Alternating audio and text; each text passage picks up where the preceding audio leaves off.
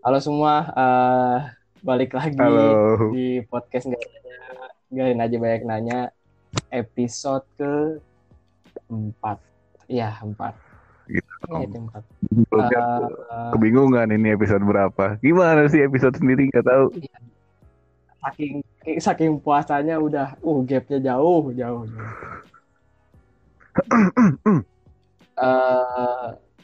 Pasti lu pada pasti bertanya-tanya kan kenapa kita gapnya panjang banget. Asik anjing. Asik.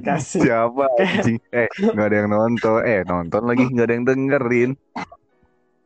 Kayak so paling yang didengerin itu tuh anjing. Gak ada yang denger. So. Orang juga iya, gak ada apa.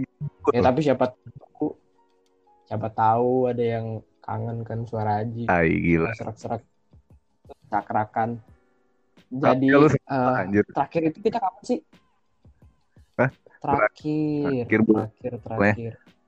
Episode terakhir itu sama Nina berpuasa, di mana lu ada si beduk-beduk yang sahur-sahur gitu. Iya. Pokoknya dekat-dekat lebaran. Benar-benar dekat-dekat puasa-puasa akhir. 27 Mei itu aing pindah. Ya, sekitar 20 Meian lah.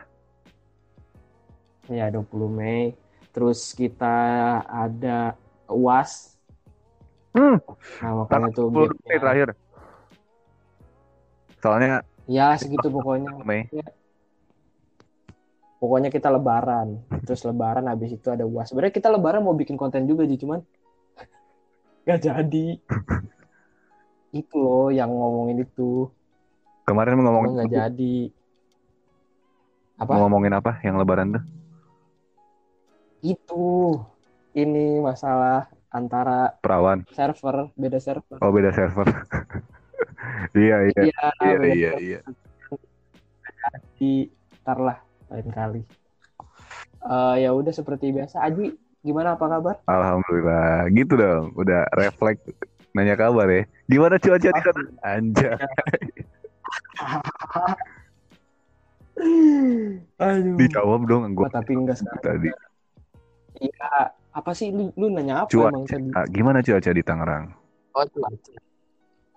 Enggak, aing lagi enggak di Tangerang. Di Jakarta ya? Kita tuh deket-deket Pandeglang. Hah? Lu di Pandeglang? Ih, Pandeglang. Lah, lu enggak tahu.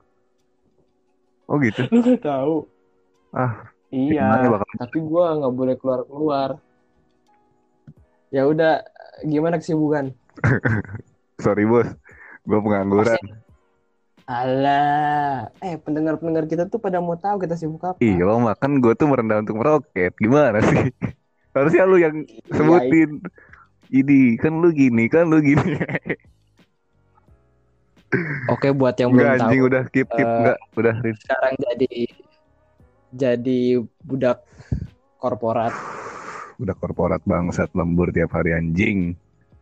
Nah iya, coba dong gimana dong kesan-kesannya jadi budak korporat. Yang ada malah ngomongin gue nanti, nggak akan ada yang mau denger episode ini dan selanjutnya. Tuh, kebiasaan, nggak mau di orangnya tuh di kasih celah dikit tuh nggak mau, pokoknya langsung belokin ke orang lain. Ya gimana Rin kesibukan Rin? Tuh kan.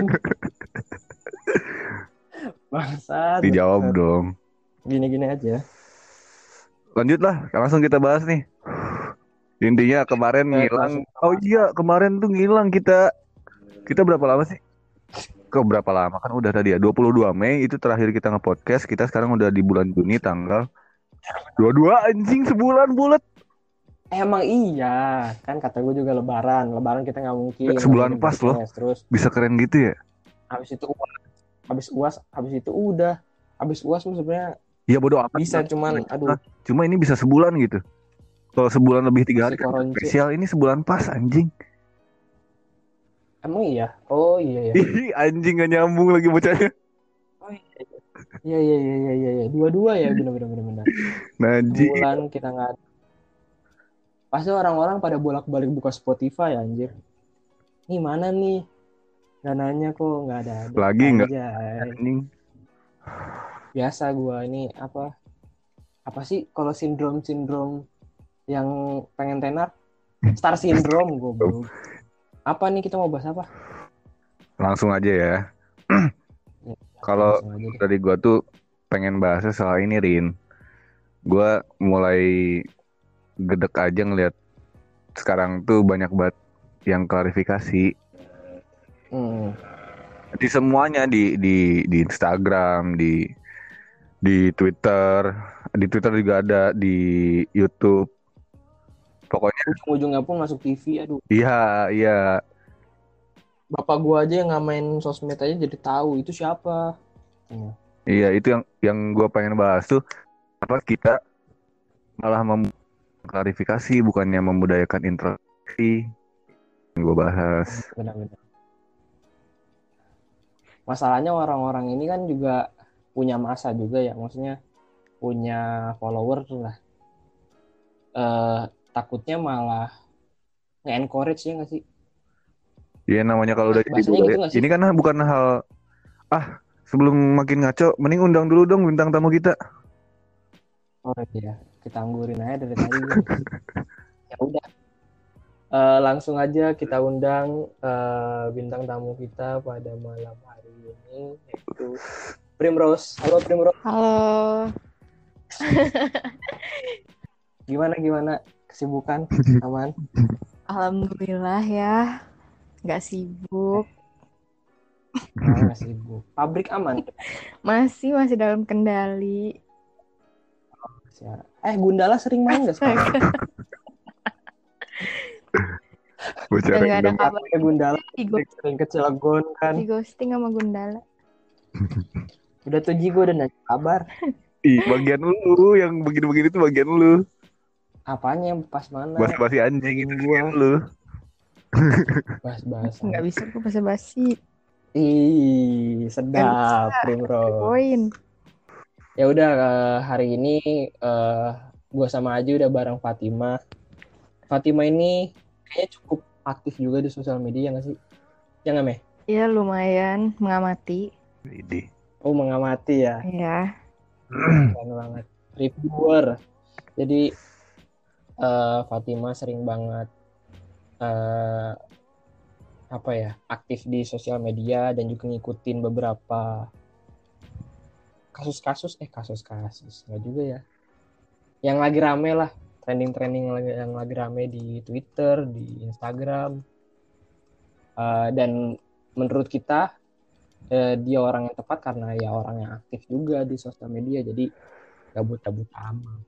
Jadi perspektifnya juga bisa meluas kayak gitu. Langsung aja, Ji. Beda sih mengamati dan terlibat. Dia tuh bukan sepakat sama gue. Itu terlibat anjir, bukan mengamati. Terlibatnya di pasar.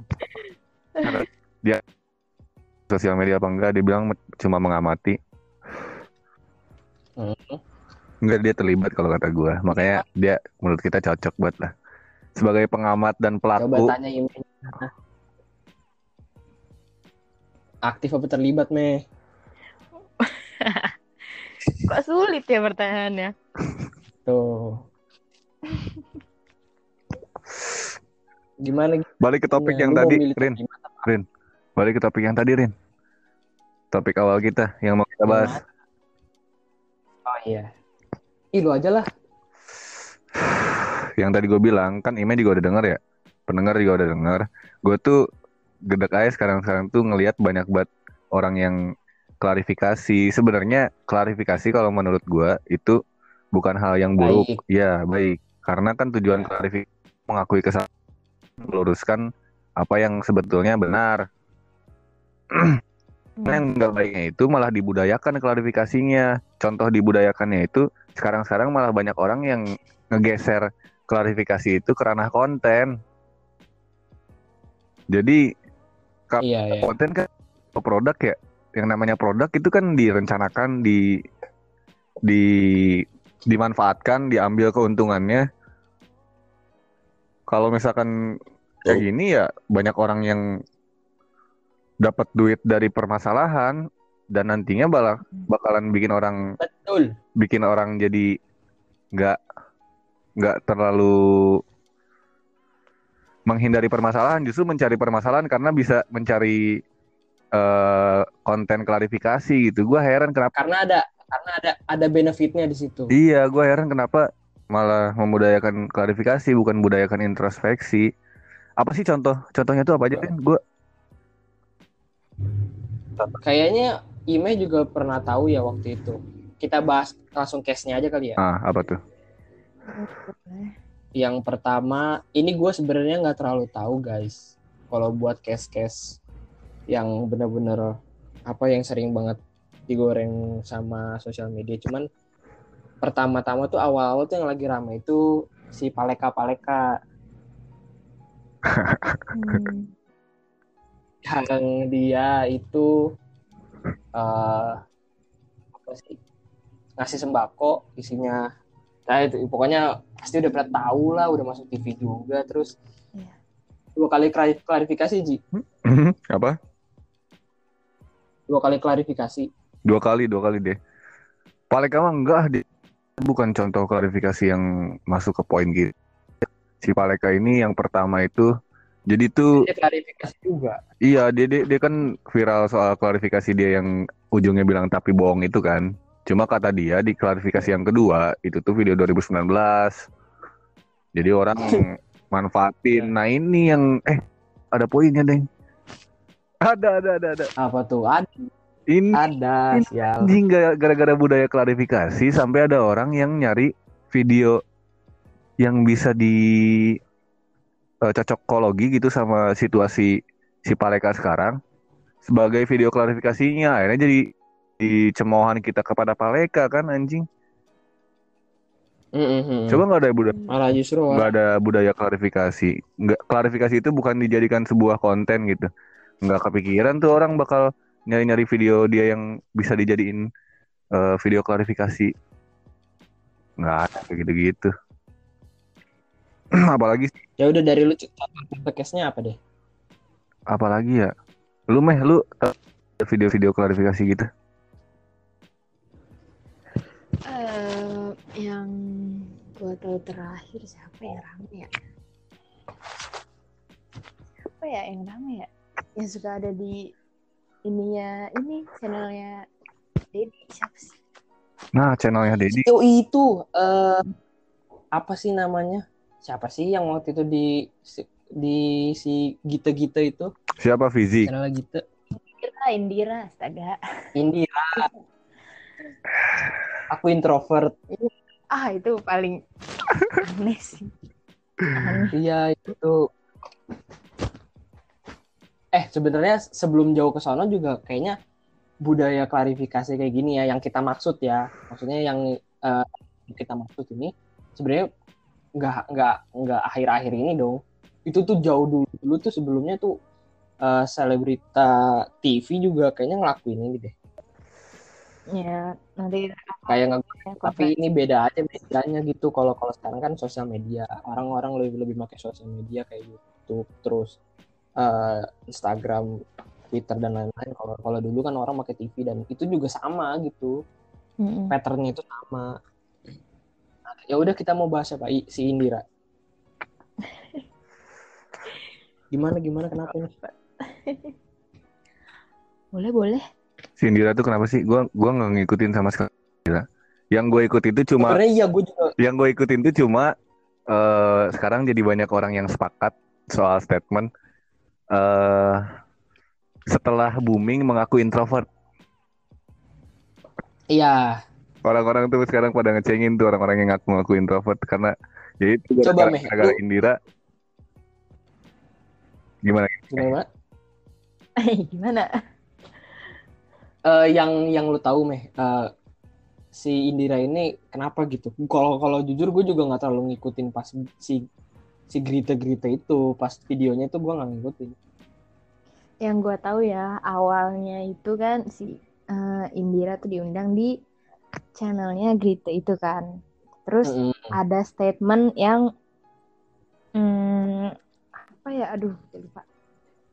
Oh iya, statement yang bilang dia kalau keluar apaan sih pakai masker gitu. Pokoknya kayak menyepelekan pandemi ini gitu loh. Jadi kan orang-orang yang nonton gerah sendiri kan, karena Indira Kalista nih influencer gitu kan dikenalnya.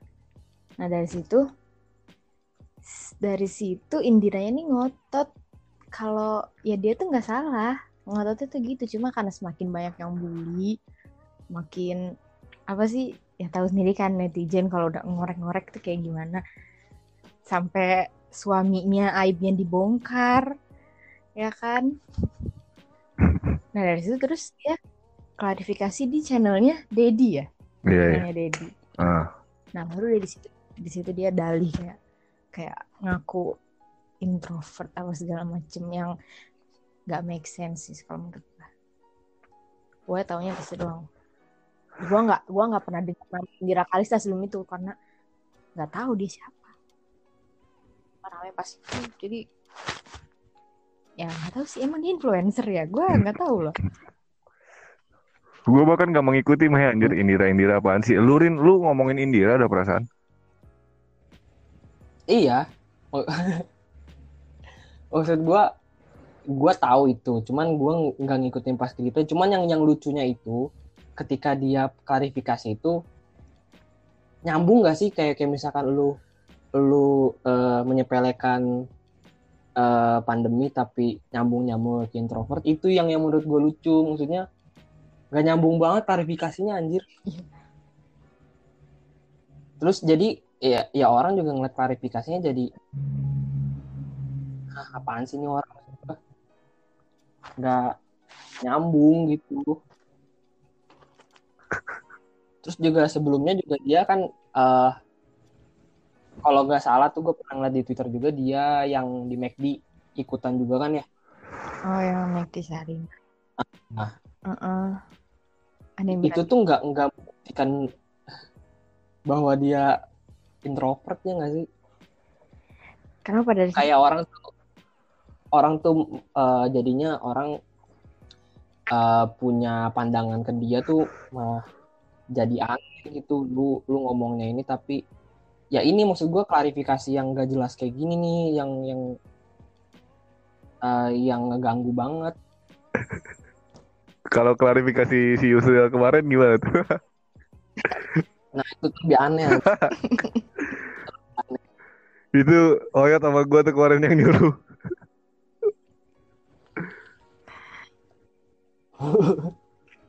Bisa-bisanya yang di-tag cuma 3 orang. Lanjut guys. Sorry nge-distract. Gimana Mek kalau menurut lo? Lu ada yang lu keselin enggak dari klarifikasi dia? Enggak, udah lama sih ya kasusnya. Jadi gue lupa. Gue keselin waktu itu karena apa? Kenapa ya? Gue males pas dia ngaku introvert sih.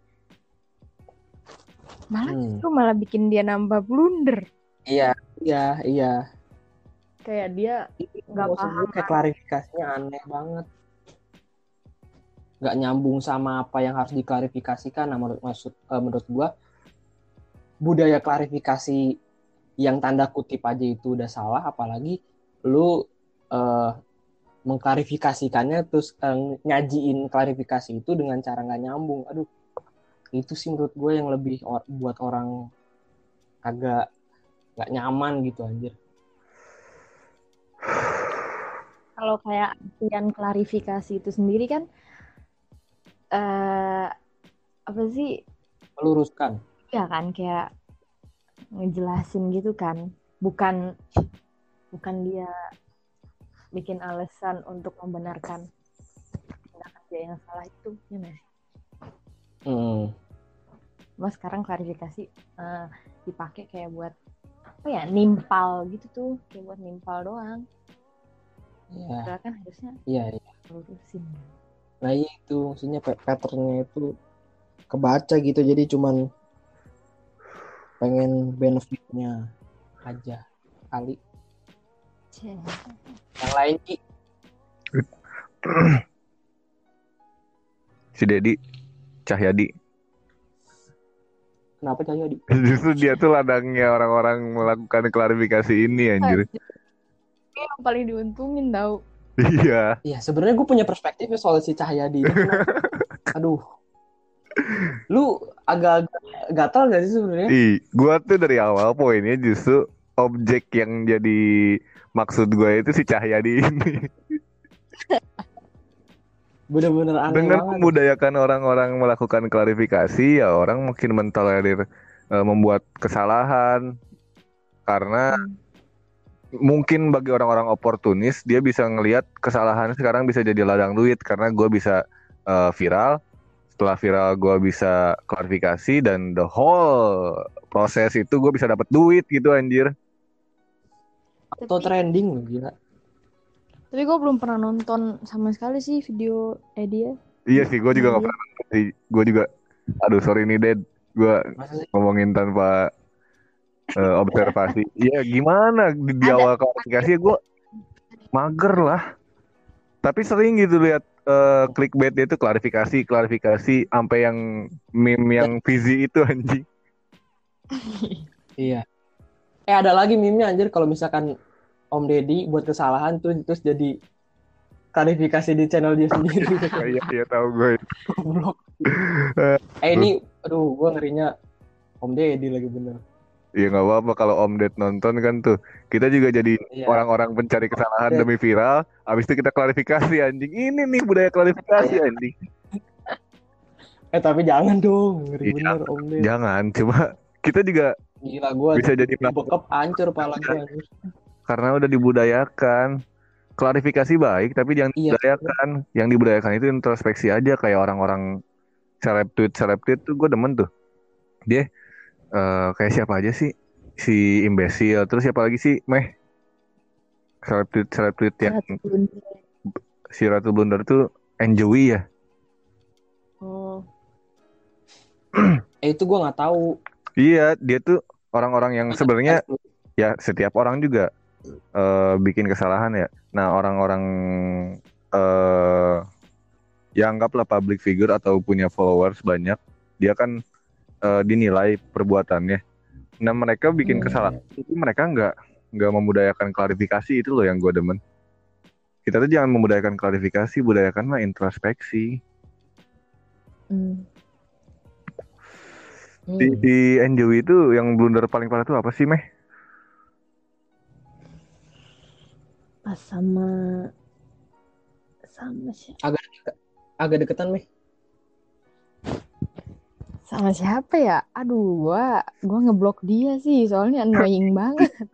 Tuh, sampai diblok lu anjing. Lu tuh aktif banget tuh. Dia blunder terus, gua blok dia. Dia opininya soal apa deh?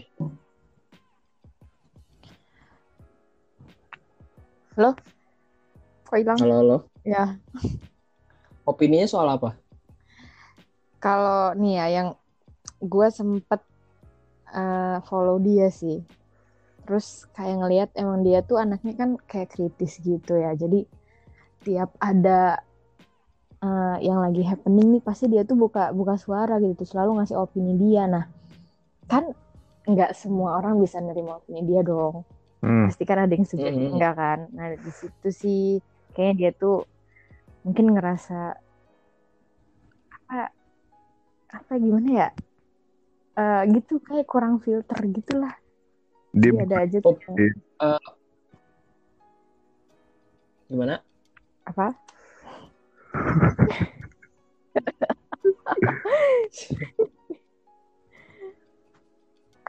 Apa ini siapa yang mau ngomong?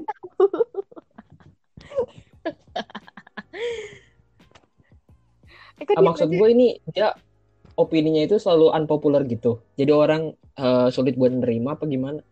Nggak selalu unpopular, malah kayak gimana ya? Sumpah gue nggak ngikutin soalnya.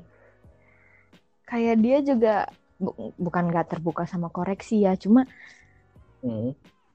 gimana ya? Mungkin wataknya gitu ya yang gue lihat, kayak di apa sih ditanggepin orang lain pasti dia kayak tetap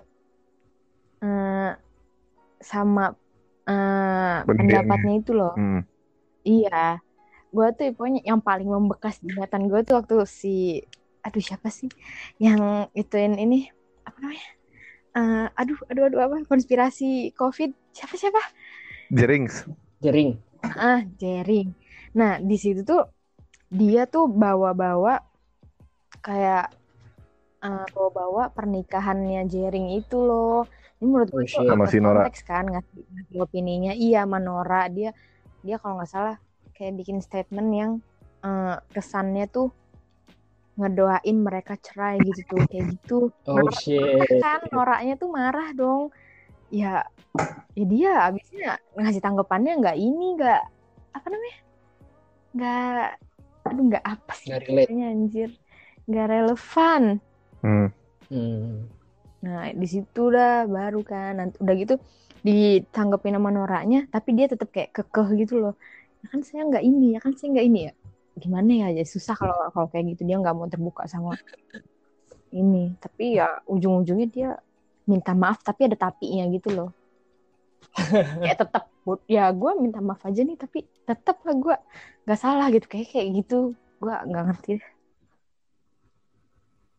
Dia menjatuhkan orang lain gitu? Nggak menjatuhkan sih. Gimana? Oh. Dia tuh pinter sebenarnya, pinter sumpah, pinter ngomong, pinter. Wawasannya luas banget, tapi kayaknya nggak tahu batasan gitu tuh, ngasih opini ke orang itu kayak nggak tahu batasan. Cuma dia nggak pernah ada klarifikasi sih, nggak tahu gue ya. Gue nggak terlalu ngikutin ya, tapi menurut gue kalau misalkan emang opininya se ekstrim itu, kalau menurut gue kalau misalkan nggak menyinggung, maksud gue nggak mengganggu orang lain, kalau menurut gue nggak apa-apa sih.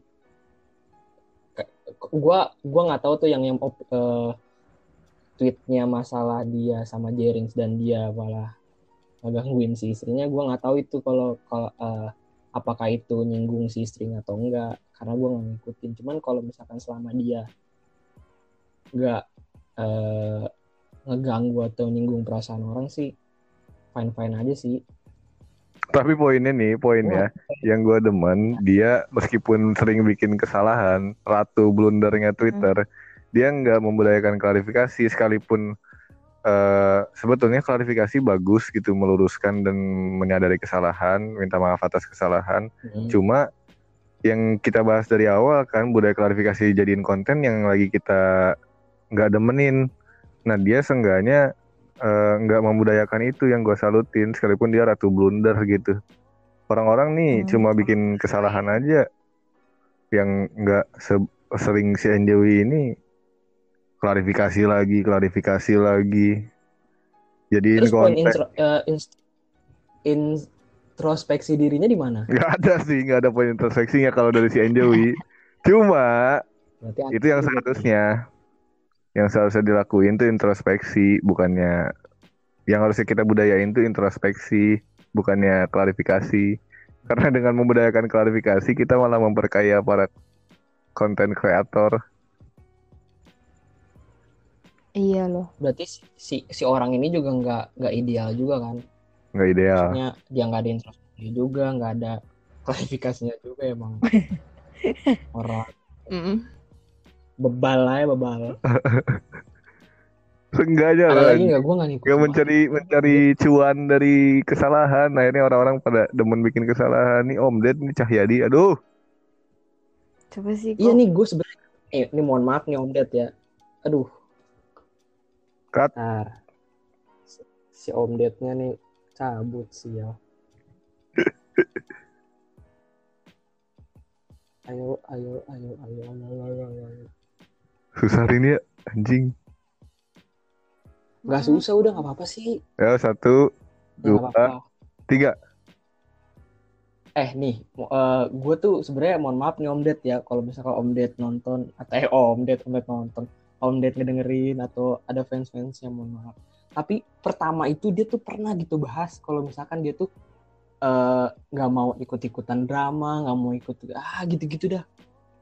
Bangsat. Ya Allah. Sampai di gitu-gitu dah. Anjing. Yo, 3, 2, 1, close the door. Langsung mulai. Primrose, sabar Primrose. Ya pokoknya gitu-gitu deh. Ini Om Ded. Aduh, maksud gue sebenarnya gak harusnya klarifikasi nih Om Ded. Statement awalnya tuh dia apa ini drama-drama, pokoknya gitu tuh ada tuh pokoknya videonya tuh waktu pertama tuh waktu pas dia belum ada podcast. Nah dia tuh katanya bilang nggak mau ke drama-drama gini tapi selalu ngundang gitu sekarang, ngundang orang buat ngomongin dan dia juga dapat benefit gue tahu sih. Itu dibagi dua nggak sih? Cuman gue nggak tahu itu kalau itu tuh gue nggak tahu itu bener. Kalau sampai tapi beneran ada AdSense-nya nggak sih? Gue belum pernah cek soalnya. Ada lah gila. Tapi maksud gue nggak tahu kalau misalkan itu dibagi dua sama yang klarifikasi, gue nggak tahu. 10 juta kalau nggak salah dibayarnya tuh yang datang tuh. Hah? Wah lu Ji, lu serius nih? Lu? Gue ngawur sih, gue ngawur maksudnya. Tapi gue pernah lihat video gitu kalau nggak salah podcastnya si Om Ded ini terus bilang diundang ke dia terus kali datang 10 juta si Regen kalau nggak salah. Atau siapa ya gue? Oh, oh. Gila. Ya pernah kayaknya ada keceplosan gitu kan. Kalau gitu gue juga mau blunder. Nah itu yang gue bikin anjing orang-orang. Tapi kan Regen kan nggak klarifikasi. Tapi orang-orang yang datang ke sana pasti dibayar juga. Pasti dan kan. Orang iya dan orang malah dapat profit, dapat benefit dari bikin kesalahan anjing kan. Kayak kemarin bis dari Viral Lemos. Nah itu, aduh. Oh, iya. Diundang ke ini mau itu paling anjir.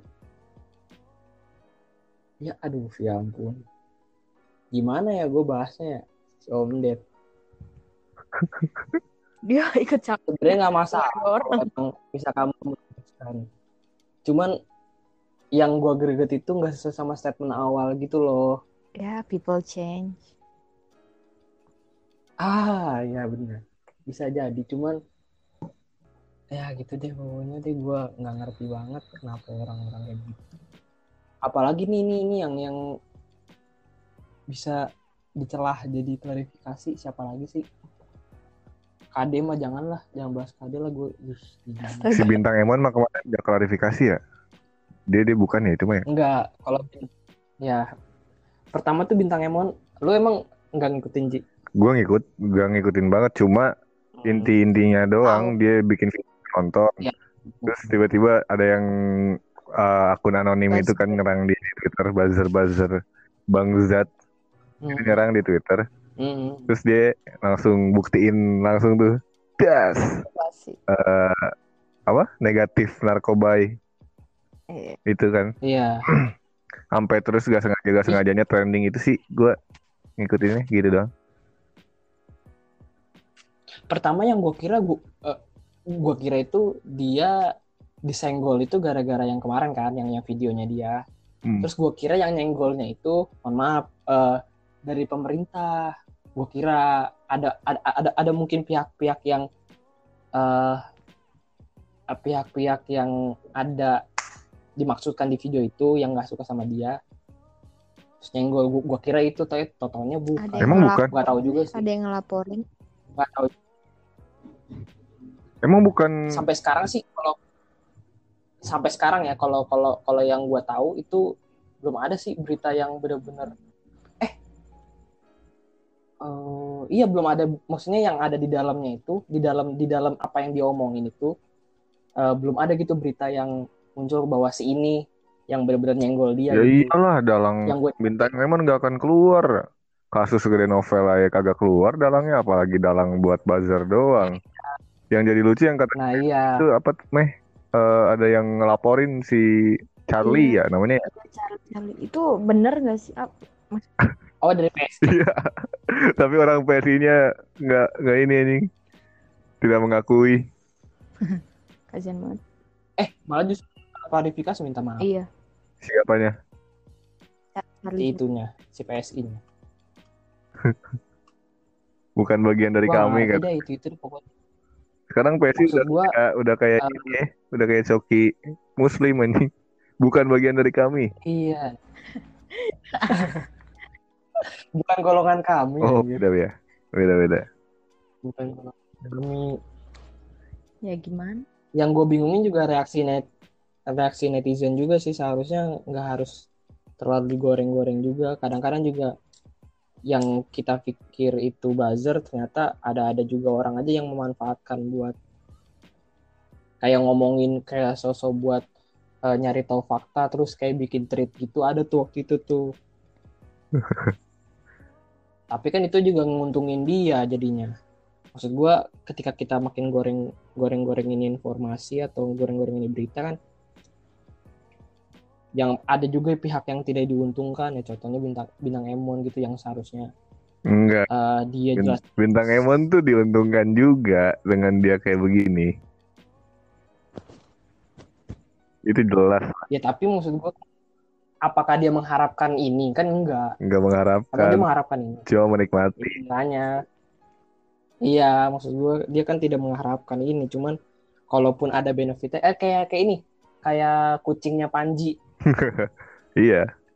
Nah, si Panji juga pernah kesenggol kan tuh, cuman nggak tahu deh. Oh dia bikin klarifikasi juga, tapi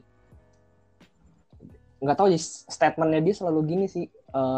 Dia nggak mau minta maaf soal jokesnya dia, tapi kalau misalkan ada yang tersinggung, dia minta maaf soal omongannya, tapi dia nggak mau jokesnya itu disalahkan nggak.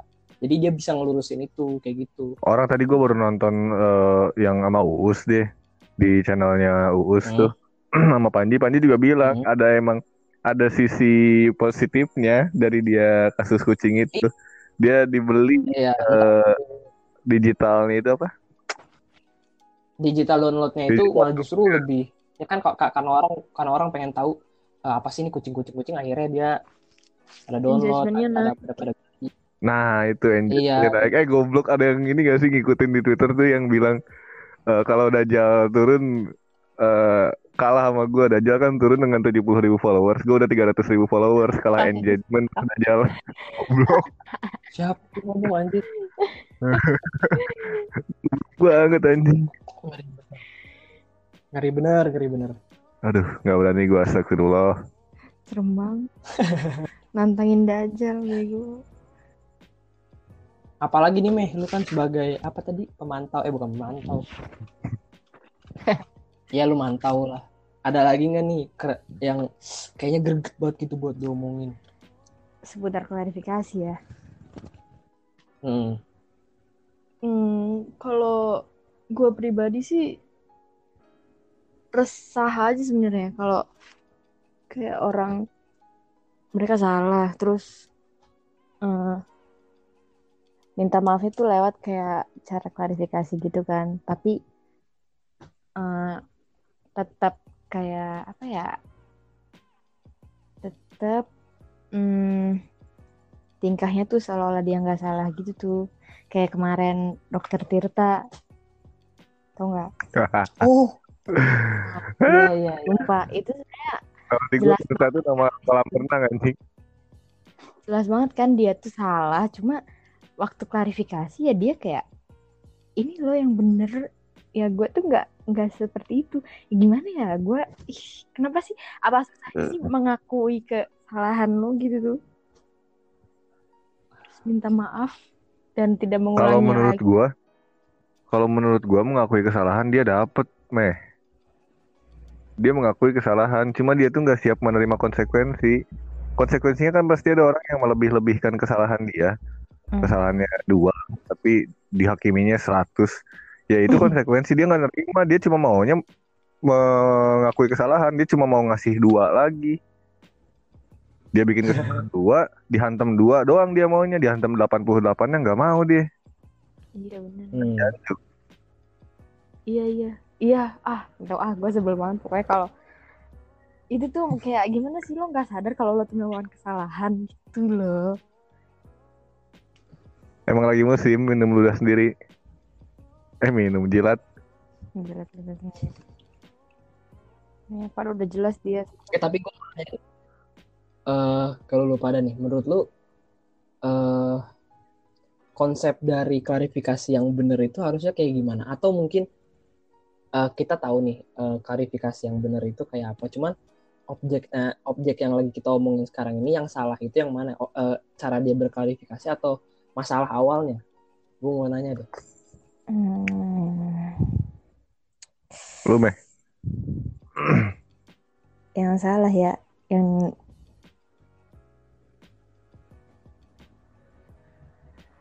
maaf bentar ngeblank. Aduh gua enggak tahu mau apa.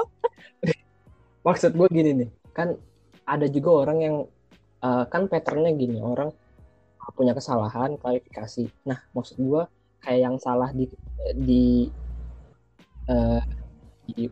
masalahnya ini kayak ada juga, kita kan tahu nih beberapa juga ada orang yang masalahnya itu justru dibuat-buat. Nah, maksud gue yang salah itu ini bentuk klarifikasinya yang salah atau emang masalah awalnya yang tadi tanda kutip dibuat-buat itu yang salah? Menurut lo lebih ideal yang mana? Aji dulu deh.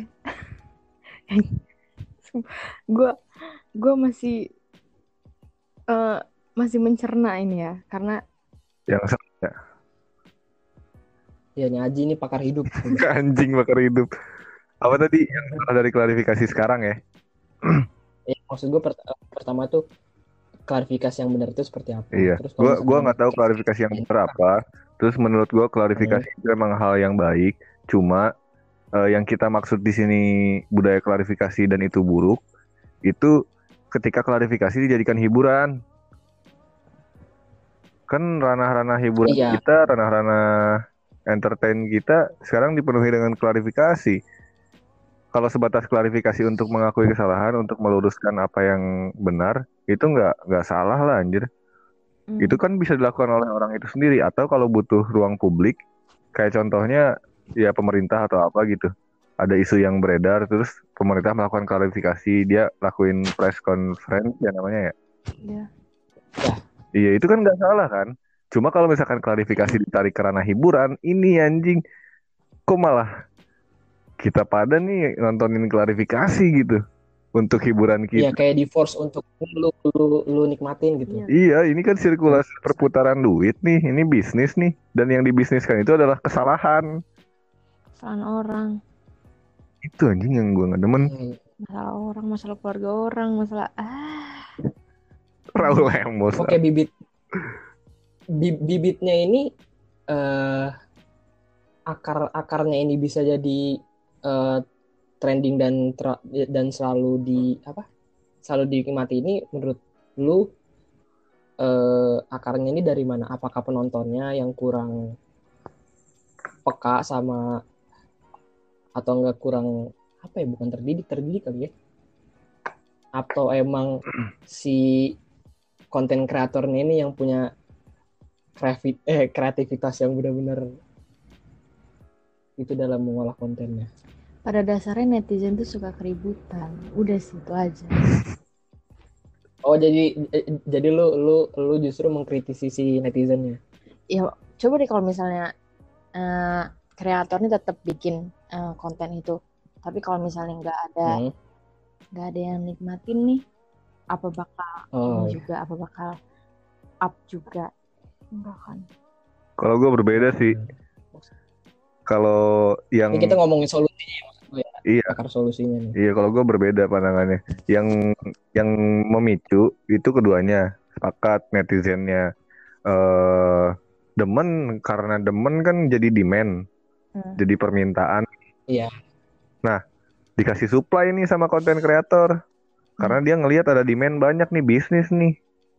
Jadi yang salah dua-duanya, si supplier dia malah nge-supply konten yang tidak mendidik ini, si netizen malah demennya sama yang beginian. Jadi dia bikin permintaan-permintaan, tertariknya sama yang beginian. Cuma kalau gue nyalahinnya bukan netizen. Kalau lu kan tadi nyalahin netizen. Kalau gue nyalahinnya justru konten kreator, karena dia yang punya kuncinya. Dia yang punya pilihan gitu untuk bikin produk atau enggak. Oh iya, benar. Yang bikin dan menjadi akar dari ini dijadikan sebuah hiburan keduanya. Netizen suka, yang bikin juga suka duit. Ya mendingan gue bikin yang beginian gitu. Iya. Dan orang-orang yang punya fasilitas, yang memfasilitasi itu semua. Yeah. Contohnya adalah Cahyadi. Oh, maksud gue, kalau nggak difasilitasi juga orang-orang juga mau, ibaratkan maksudnya fasilitator ini punya masa yang gede gitu, yang orang juga pasti bakal kesono lah, iya, nyari penontonnya. Maksud gue kalau misalkan fasilitatornya pun tahu gitu, seharusnya sih nggak bakal terjadi dan sebesar ini sih budayanya. Gitu. Nih terakhir nih, kalau ada pertanyaan gue nih terakhir nih. Menurut lu ini bisa stop apa enggak? Bisa terlupakan atau enggak? Sun gitu kan. Kalau seiring berjalannya waktu enggak ada kalau. Jadi nunggu waktu yang tepat aja atau nunggu trending berikutnya yang mungkin bakal ini lama-lama terkikis gitu. Iya, terkikis oleh waktu. Soalnya kayak gitu sih yang gue lihat. Kebanyakan tren kan kayak hilang begitu aja kan. Lama-lama orang juga bakal bosen ya. Terus kan yang nonton juga nggak dapat keuntungan juga kan, ya lama-lama juga mereka capek lah. Oke. Kalau gue nggak bakal berhenti yang begini tuh anjir.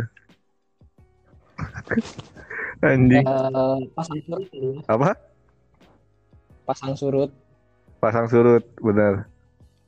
Tapi gak bakal berhenti. Emang kita kata Ima bilang netizen itu suka keributan dari dulu. Makanya dulu check and recheck, silet itu rame banget. Udah kayak podcast kita aja. Ngomongin seleb-seleb aja. Selebgram, seleb tweet sama seleb TV kita omongin. Apa bedanya kita sama silet sekarang? Kayak Rumpi no secret. Ya Rumpi no. Bukan, kita mas sekarang ini brownies. Brownies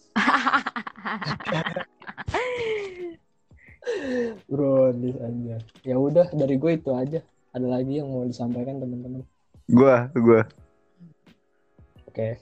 Bukan nyampein apa-apa sih, coba gue. Aduh, tolong kritik ya kalau podcast ini mulai menuju check and recheck atau silet. Gue sama sekali bukan pengen ngerumpi di sini, pengen ngomongin sesuatu aja. Cuma emang yang kadang harus diomongin tuh orang-orang yang bikin konten dari kesalahan, dicariin mencari duit dari kesalahan. Agak demen gue. Iya. Coba kita kemas jadi ngomongin seleb-seleb ya. Iya benar. Kalau Ime? Ya cukup lah, gak mau banyak omong, takut blunder. Thank you nih. Ya udah 4 batang nih. Ini udah berapa nih, 48 menit. Mau lanjut apa enggak nih? Udah ya? Udahlah. Ya udah 1, 2, 3. Ya udah makasih buat Primrose yang udah mau ngobrol-ngobrol bareng kita. Terima kasih juga. Sorry banget nih. Aduh, jadi terganggu podcast sebelumnya. Masalah teknis. Rekomen dong Netflix yang seru. Ah iya. Ya, gue belum mengeksplor lebih jauh nih. Gue lagi kehabisan, sumpah. Yang seru menurut gue. Iya. Breaking Bad udah. Lucifer deh. Terus gue gak nonton gituan. Peaky Blinders lu ngikutin gak? Udah lagi gantung. Apa? Peaky Blinders. Enggak. Yang udah, itu seasonnya udah berapa? Kalau seasonnya banyak gue gak ngikutin, males. 5. Bukan, gak bisa gue ngejar-ngejarnya. Gimana Ge? Seru-seru. Udah pada habis nih, aduh gila. Ya udah Harin tadi tutup, lanjutin nih. Ya udah. Makasih Primrose yang udah meluangkan waktunya, mudah-mudahan nanti bisa diundang lagi. Makasih juga buat yang udah dengerin podcast kita episode 5 kali ini. Mudah-mudahan nggak ada mudah-mudahan sih, apa yang mudah-mudahan. Anda harus makin yakin kalau Anda adalah sampah. Lu tuh aduh buang waktu dengerin ini, tetap aja buang-buang waktu. Ya udah, makasih buat yang udah dengerin, terus mudah-mudahan terus dengerin lah.